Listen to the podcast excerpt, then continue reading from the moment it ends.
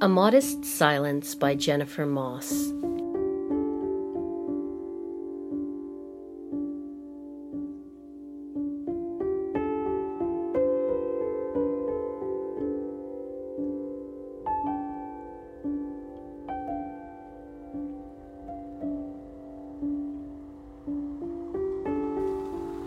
Ismene pulled her scarf more tightly around her neck.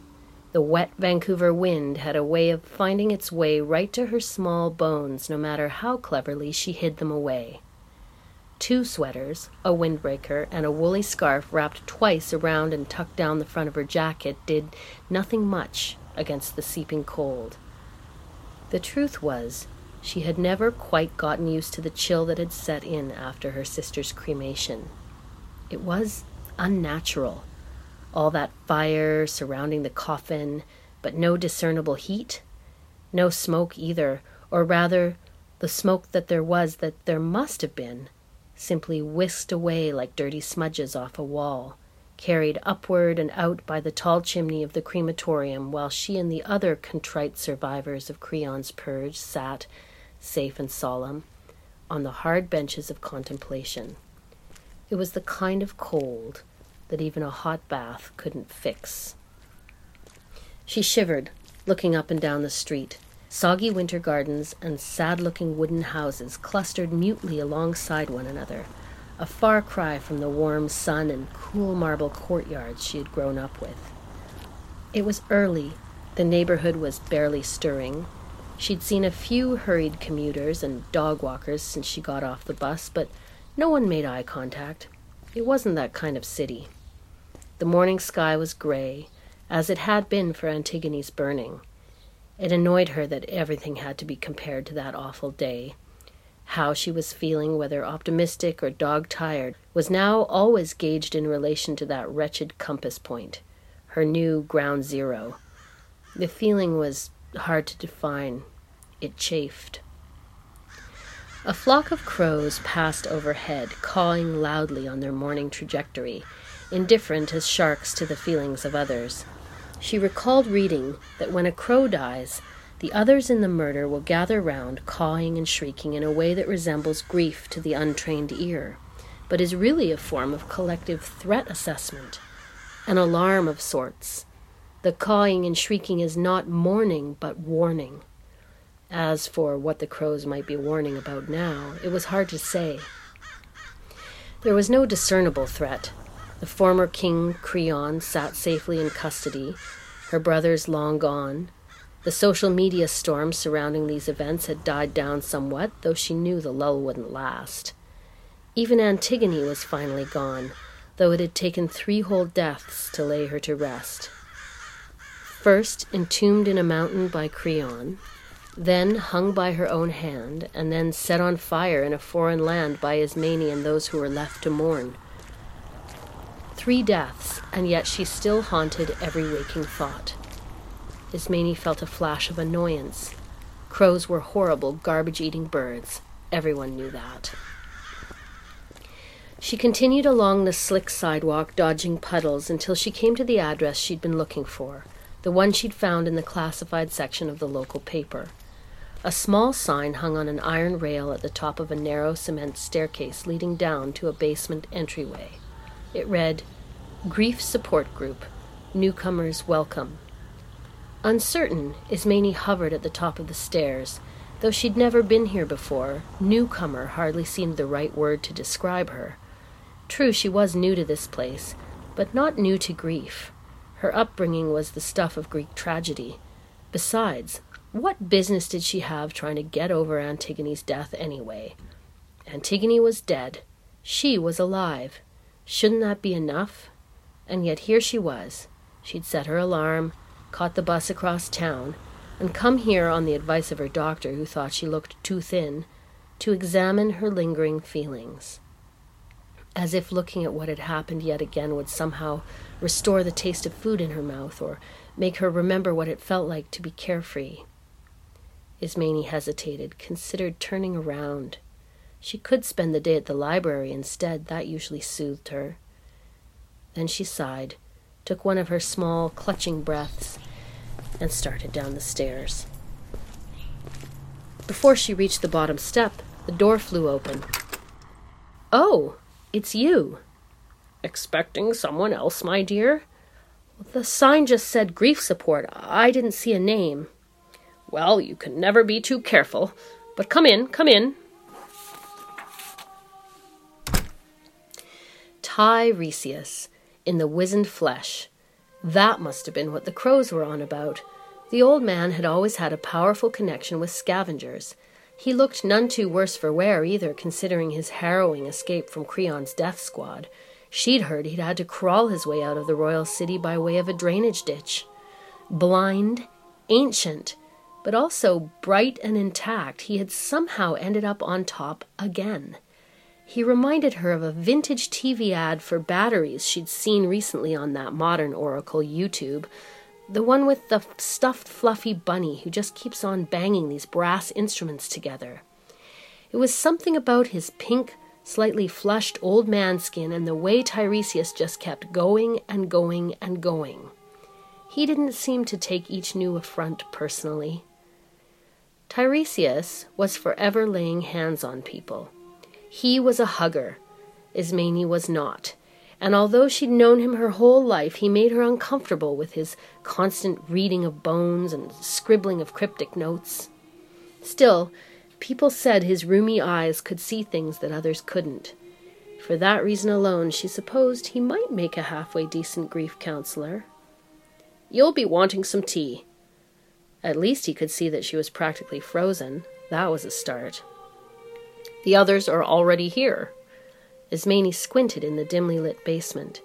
A circle of chairs, a record player etching out some ethereal medieval music, a thin carpet stretched over the cement floor. Tiresias hustled over to the corner near the electric kettle and began fussing with her tea. She could make out two other people sitting in the circle, one she vaguely recognized from her days at the palace, a low level civil servant, she thought, from the way he dropped his gaze deferentially in her formerly royal presence. Those days were gone now, but some people still obeyed protocol.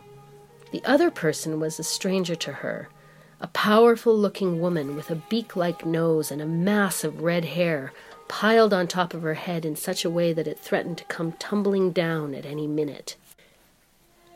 Ismene drew back instinctively by her own assessment, she was not a strong woman, built thin and fine, mostly vegetarian. She felt an instant mistrust of women like this one, women who looked as though they could eat a small army for breakfast.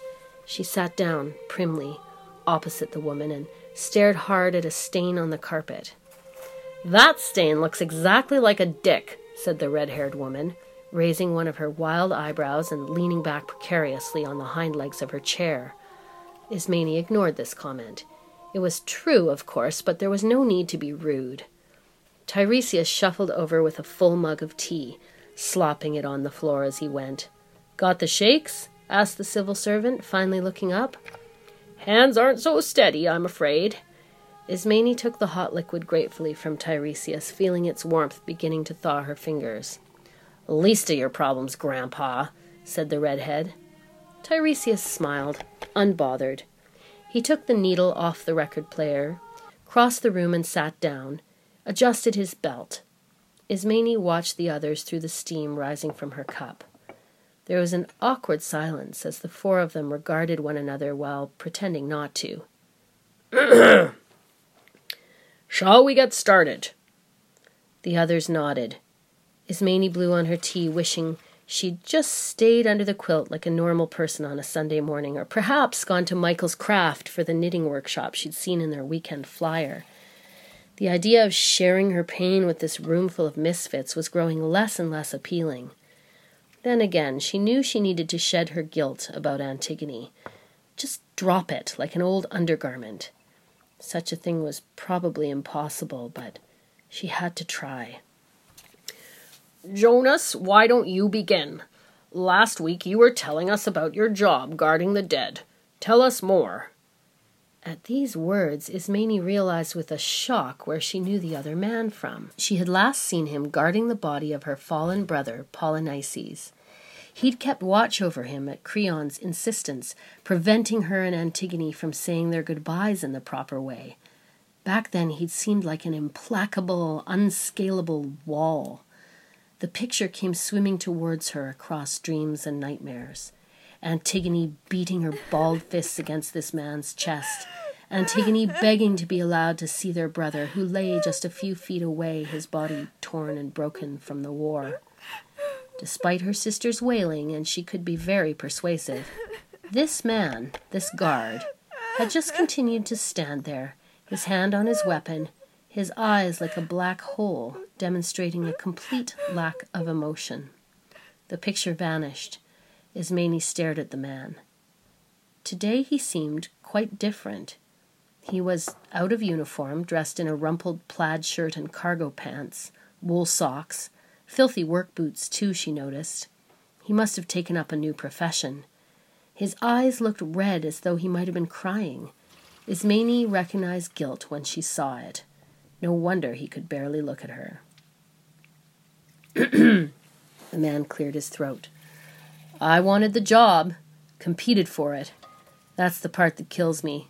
They made it seem like a plum gig good benefits, decent hours, even during wartime. And I got to stay out of the fighting. Why was that important to you? asked Tiresias. I'm a middle child, peacemaker. I really didn't want any trouble. Ismene, whose heart was beating like the wings of a rufous hummingbird by now, felt an intense pang of recognition. She should hate this man. She did hate him with all of her being. Yet there was something about him that she understood instinctively. She too avoided trouble at all costs. Her mind traveled back to the confrontation over her brother's body. It had taken place in another basement, a long hallway leading to Creon's palace dungeon. Where had she been then? While Antigone did all the talking, she'd simply stood back in the shadows, waiting, imploring silently, but not voicing her thoughts. She hadn't seen much point. A modest silence is a woman's crown, as their nanny used to say, quoting someone famous. Plus, it had been clear from the man's body language that he wasn't going to back down, and to be fair, it would have been his head if he had. Creon was not a man to cross especially back then, when he was riding high from his bloody victory on the battlefield. Men under those conditions should be given a wide berth. Ismene had understood that with perfect clarity. She had always been able to foresee consequences better than Antigone. Ironic, considering she was the younger sister. But follow someone into enough thistle patches, enough quicksand afflicted swamps, enough missed curfews, and you learn quickly not to trust their judgment. That was life with Antigone, an older sister who always thought she knew best, but who so rarely did. You mean to say you wanted a paycheck and you didn't care who you had to fuck over to get it? The vile red haired woman stirred herself almost idly, scratching her generous cleavage as she shifted in her chair, staring straight at the man the whole time. Now, Medea, said Tiresias, we are not here to judge. We're here to listen to each other's stories. I'm sure Jonas feels a lot of regret. Tiresias sounded composed, but Ismene felt an element of senility in his words. It was the tendency of very old people to want peace over all else. She sympathized, but it also seemed to her that the woman had a good point.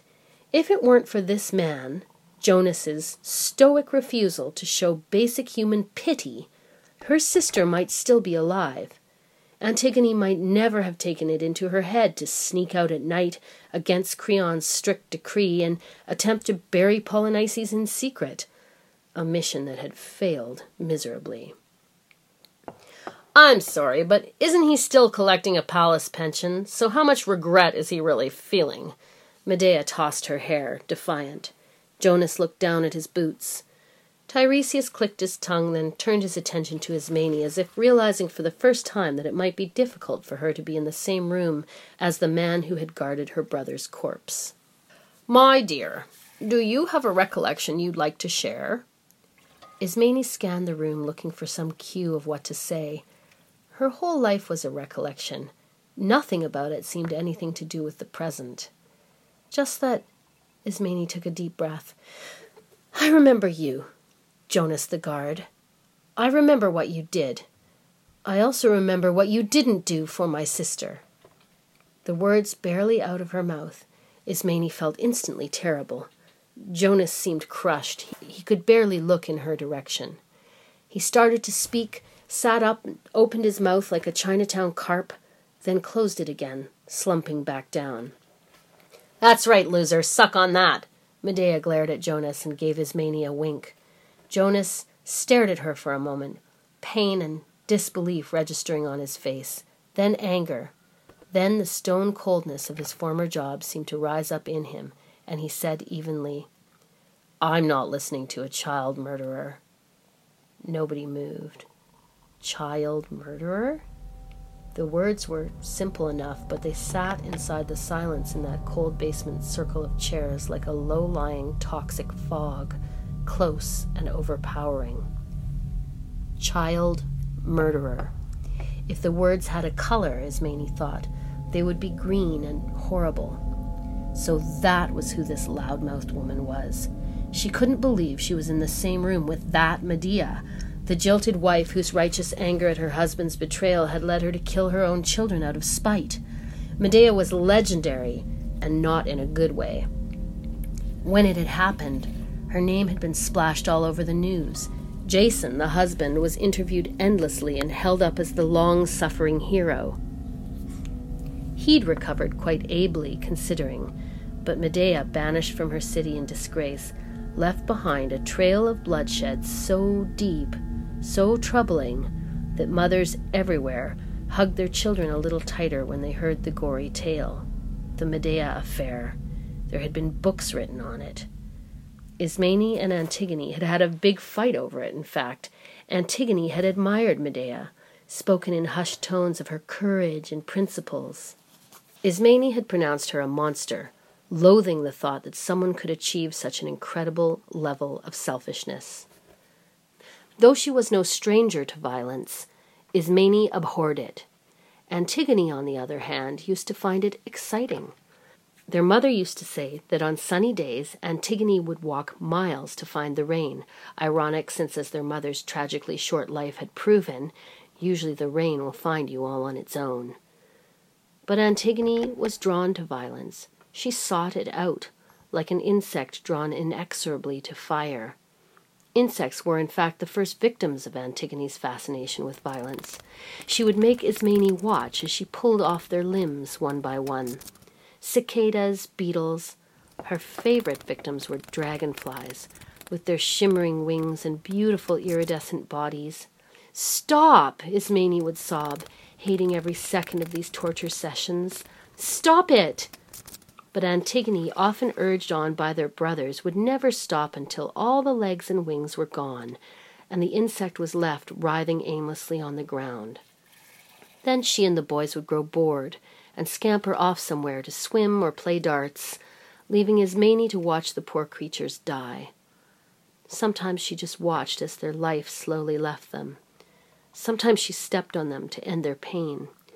To this day, she wasn't sure which was worse. Medea coughed. well, there it is. Now you know. My sister was a fan of yours, said Ismene. Oh, yeah? Yes, said Ismene, surprised at her own courage. She tended to like violent things. Many women do, said Medea. Tiresias piped up. Tell us more about her. How to encapsulate Antigone? She had been so many different things inspiration, aggressor, fool, heroine, to name just a few. Men had thought her fascinating and different, but girls and women mistrusted her sometimes for good reason. Insects were her first violence, but certainly not her last. She was fond of all the trappings of violence that were normally the purview of men. She sat and listened, enraptured, to their father before his demise, relating news of distant wars, quests, and battles. Tell the part again where he cuts off the monster's head, she would cry gleefully, while Ismene paced in the garden, trying not to hear. Antigone snuck out to the market, where she learned to fight with her fists. And sometimes she would knock a jug of milk over in the kitchen on purpose, and laugh while their poor nanny had to bend over and clean it up. She kept that nanny very busy. Antigone wasn't a kind girl, but she was somehow lit from the inside. Ismene sighed. Finally, she said, She tied me to a tree once, left me there. Why do you think she did such a thing? the old man pressed. She was furious that people called me beautiful. They only ever called her spirited. And so you are, and so she was. How did that make you feel? A complicated question, but the old man waited patiently for an answer. At the time, Ismene had felt shame. She'd been left tied up so long by her older sister that she had wet herself. When their nanny finally came in and cut her down, Ismene had already spent all her tears. She didn't speak to Antigone or anyone else for days. Antigone had regretted her actions and apologized, but it had never been the same between them after that. She remembered Antigone trying to make it up to her by offering to let her punch her in the chest. Come on, do it. You know it will hurt more on the tits. You know you want to. Ismene didn't want to. She wanted a sister who did not solve every problem with action, who didn't use words like tits just to shock her. Well, how do you think it made her feel? Someone ties you to a tree, you feel rotten, blurted Jonas, suddenly back to his everyday personality. Ismene looked up at him, oddly grateful. Yes, rotten, the very word. I see, said Tiresias. Anything further to add? No, just rotten. Ismene glanced at the clock on the wall. Time seemed to have taken on a different quality in this basement. She wasn't exactly sure how long she'd been down here. Two robins pecked for worms and fluttered about under the dead bushes outside the ground level window. It was early for robins. A streak of weak sunlight came through the dirty window pane, and there was a strange smell in the air, getting slowly worse. It was like garbage carried on a hot wind. Oh, why did you have to say that word? snarled Medea, her voice low and frightening. She sniffed the air like a dog. That was it, Ismene realized. That was the smell. Something rotten. A sickly rot. Meaty. Suddenly, Medea let out a deep, almost sexual moan. She put her head in her hands and pulled at her hair. A handful came right out, and she held it loosely between her fingers, staring at the tangled red mass as though puzzled by where it had come from. Her eyes rolled back in her head and her lips twisted into a grimace. I smell them. Can you smell them? Jonas and Ismene glanced at each other, confused. Only Tiresias nodded sagely as though everything were completely normal. My babies, I smell them. Whatever it was that Medea was experiencing, it was clearly not good. The shudderings and splutterings of a guilty conscience, as Ismene supposed. She almost felt sorry for her, but not quite. After all, the woman had killed her children in cold blood. She deserved to be in torment.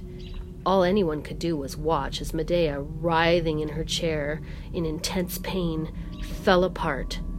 Sobbing, she slid from her seat onto the hard floor and lay prostrate, arms outstretched, pleading, Please, no! Please, no! Don't let me see them! I don't want to see!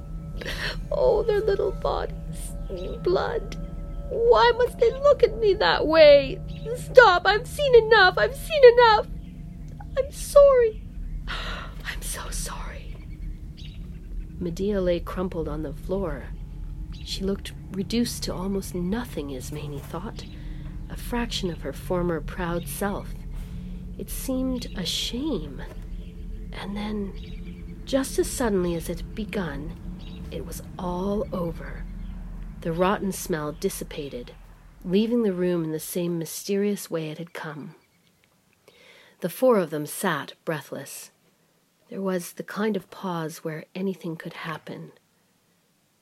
Ismene and Jonas were watching Medea as she slowly came out of her tormented state, disoriented. But Tiresias was staring hard at Ismene, a strange look dawning on his face, a kind of sly knowing. Medea sat up, rubbing her eyes. She looked at Ismene. You! Me? What did I do? You made that happen.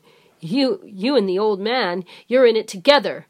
Ismene had an odd feeling that Medea, crazy as she clearly was, might not be altogether wrong. After all, she had said rotten, and then just like that, rot had seemed to seep out of the walls. But it made no sense. How could she have made that happen? Tiresias hopped up and strode over to the corner. More tea, anyone? He began rummaging around in the cupboard. Ismene watched him set the kettle to boil. He seemed to be looking for something in particular. I'll have some, she said. Tea always helped, everyone knew that. Medea raised her hand politely like a chastened child. She looked drawn and exhausted. Yes, please. Hashtag me too, said Jonas. You're not funny, said Medea, her reflex annoyance at Jonas returning some of the color to her cheeks. Ismene inwardly rolled her eyes. Men. She mused that Antigone, had she lived, would have hated to be in the same room with this oafish man. In fact, she would likely have been at the forefront of the hashtag MeToo movement. The riptide of raw feminist anger that was engulfing the airwaves and coffee shops of her adopted city. It seemed there was not a woman from here to eternity who had not been raped, molested, or sexually harassed. Ismene was unsurprised by the numbers. It was the level of shock and outrage in the movement that took her aback. Surely by now people should be used to the fact that men strayed, men hurt, men had sex with whatever they pleased. Not that this was a good thing, just that it was a thing, a thing that happened. It needed to be anticipated in order to be avoided. Both she and Antigone had been molested early and often by their brothers, who seemed to have nothing better to do. At first, Ismene had liked the attention. It was the one time her brother Polynices had been gentle with her. When she was old enough to understand that it was wrong, she simply filed it away under lessons learned and resolved to avoid being alone with her brothers whenever possible and never to speak of it again. Antigone, on the other hand, almost dared their brothers to act upon her, and when they did, she wore the scars of it like a defiant badge of honor. She dressed provocatively around the boys, paraded past them in clothes wet from swimming, taunted them. But when they came for her, she fought them like a tigress, which only made them more determined to have her. One day, when they had finally managed to pin Antigone down, Polynices had hoisted up her dress and put his hands under there. To Ismene, standing at a distance, it had all seemed entirely predictable, like a dark extension of their childhood games. Antigone screamed and screamed for Ismene to help her, but all Ismene could do was watch. If she had done anything, anything at all, they would have hurt her too. She was certain of this. She could see it clearly. So instead, she watched, thinking all the time of a wingless dragonfly. Try this, said Tiresias, handing her a fresh cup of tea. It smelled odd. Dittany and mugwort, he said, as though that would explain anything. A good for lucid dreaming. Haven't we had just about enough of that? asked Medea nervously. Never, smiled Tiresias, looking for all the world like an old peddler with a cart full of strong retsina. Ismene was beginning to understand that this was not a normal grief support group. For one thing, nobody was giving anybody any support. Only tea, and strange tea at that. And Tiresias was no normal counselor. The old man had a way of looking through her that she found very disconcerting. Tell me, my dear, did you resent your sister for dying? How was she supposed to answer that question, for instance? If she said yes, she would be telling only part of the truth. Same if she said no. Antigone had been the great building in whose shade she sheltered, on and off for her whole life, an unstable building, one with a crumbling foundation, but one that nevertheless reached for the sky every day of its existence. I. I can't say. Sometimes we hate those we love most, don't we?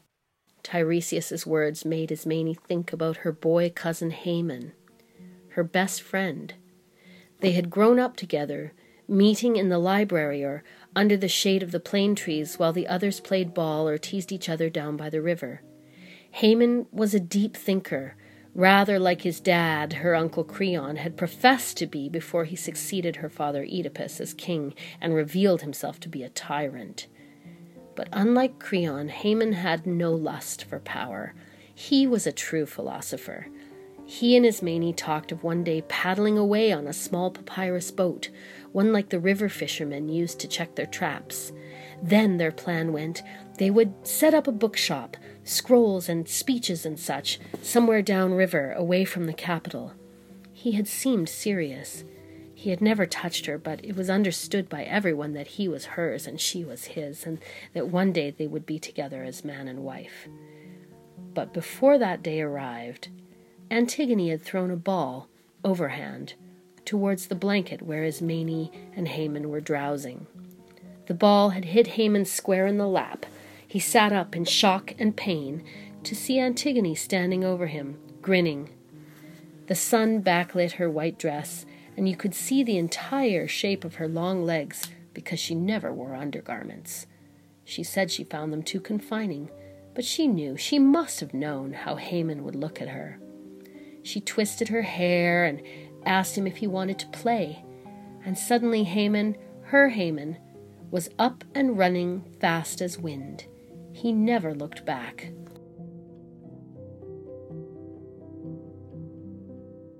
The love affair of Antigone and Haemon was messy and notorious. They would arrange to meet after dark in low places.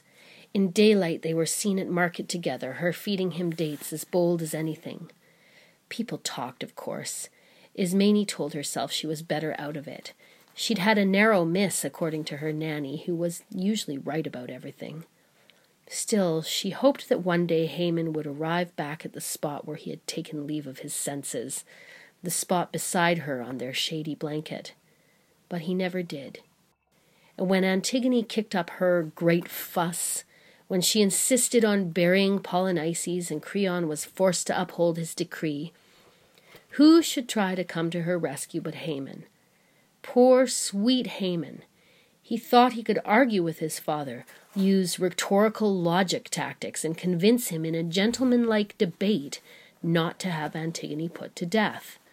Creon was, of course, totally unmoved. Ismene wasn't the least bit surprised. She never thought there was any hope he'd back down. It wasn't in Creon's nature, first of all. He was a prideful man, and the world was watching to see just what kind of king he was going to be. He was new at the job, new to kingship. He did not yet know that it's enough to hold power over others. One doesn't need to wield it. So, Creon had condemned Antigone to death. He'd announced his intention to have her walled up in a cave outside the city. Ismene had been so distraught at this news that on the spur of the moment she'd found herself volunteering to go along and die with her sister.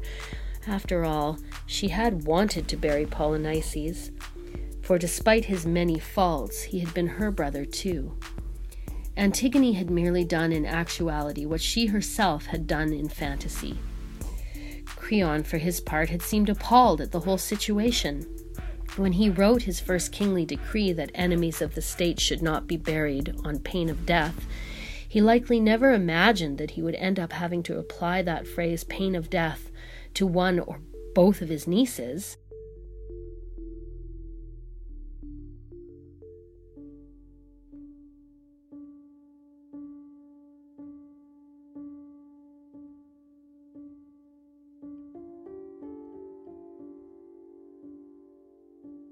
But in the end, as always, it was Antigone who decided what would happen. Antigone who chose the path that would drive Creon mad, raise the populace against him, destroy Haemon's happiness, and cause Ismene to live forever in exile and shame. Antigone chose the heroine's high wire walk of death. She preferred the spotlight to remain on her and her alone. Ladies and gentlemen, we give you Antigone, faster than a speeding bullet, stronger than a locomotive, deeper than the river Styx. Antigone had said it went against her older sister programming to allow Ismene to die because of something she herself had done, and so Antigone was borne away, shining with a kind of holy white light, surrounded as usual by men. Jonas had been there, Ismene suddenly recalled. He had held the door open for this procession of death. She remembered the look on his face seemed haunted even then. Haemon had followed at a distance, that was the last time she saw him. He'd walked right past her and out the door, his head bowed. When word came back to the castle several days later that Haemon was missing, that he could not be found in his quarters or anywhere in the city, Ismene knew she had lost him too. Creon himself could not believe it. Men never can. Sick at the thought of what he might have caused, he felt the need to rush off to the cave pull aside the stones himself in a fit of pique, only to discover Antigone and Haemon both there, both already dead. Ismene looked around. She realized she'd been silent for several minutes. Beads of sweat had appeared on her forehead, and her teeth were beginning to chatter. A metallic taste filled her mouth. The others were staring at her expectantly. I. I loved her, because she was my sister, said Ismene slowly. Although she, she was a terrible person. She was never very kind to me. But she turned me back towards life when I would have gone to death. There, she had said it, all of it. She felt a bit light-headed. Truth, when it gushes out like that, can cause a rush of blood to the extremities. Did you see any birds on your way over here this morning? asked Tiresias, changing the subject abruptly. Birds? The old man was positively bewildering. Here we go again with the birds, said Jonas. He's obsessed with them. Saves the bones every time he goes to KFC. It made sense, of course. Back home, Tiresias had been known for his soothsaying abilities. He could read animal scat and bird bones like the back of his hand, people said. Kentucky Fried Chicken bones would do as well as any in a prayer bowl, as Ismene supposed. As a matter of fact, I did see some crows right before I got here. Ah, interesting. Crows often know things in advance. And just round when that smell came, I saw two robins outside the window, right there. Tiresias seemed taken aback by this. It's early for robins, he muttered. What could it mean? Medea moaned again, softly this time. I called my babies my robins. That is who you saw. But that's wonderful, said Tiresias. Wonderful! Ismene was not sure how wonderful it was, but the robins had seemed harmless enough. You've come a long way, Medea. Today your children heard your apology. Medea closed her eyes and heaved a deep and ragged sigh. Please let that be true. Jonas looked solemnly at the spot on the carpet blinking rapidly to control his tears. Anyone would have agreed it was quite a moment. And you, Ismene, I think you may have the gift. The gift? Ismene wasn't sure if this was good news or not, but she was sure that Tiresias meant it kindly. The sight, such as I have, that is what let you see far enough down the road to make the right decisions to survive. That is what brought you here. I'll have to do some tests, of course, to be sure. Consult the bones. He trailed off, muttering. Well, we're glad you came, anyway, said Jonas. Yes, said Medea, her eyes full. We are. Ismene smiled at them shyly. It was nice to be complimented again. In fact, it felt quite supportive. Tiresias let out a soft belch. And finally, there was quiet in the room. Muffled sounds filtered in from outside, traffic whooshing along wet streets, voices calling out to one another. Outside, events pressed on as they always do. But inside this room, it seemed to Ismene that a kind of peace descended. A comfortable silence between these long lost survivors. She took a sip of her tea.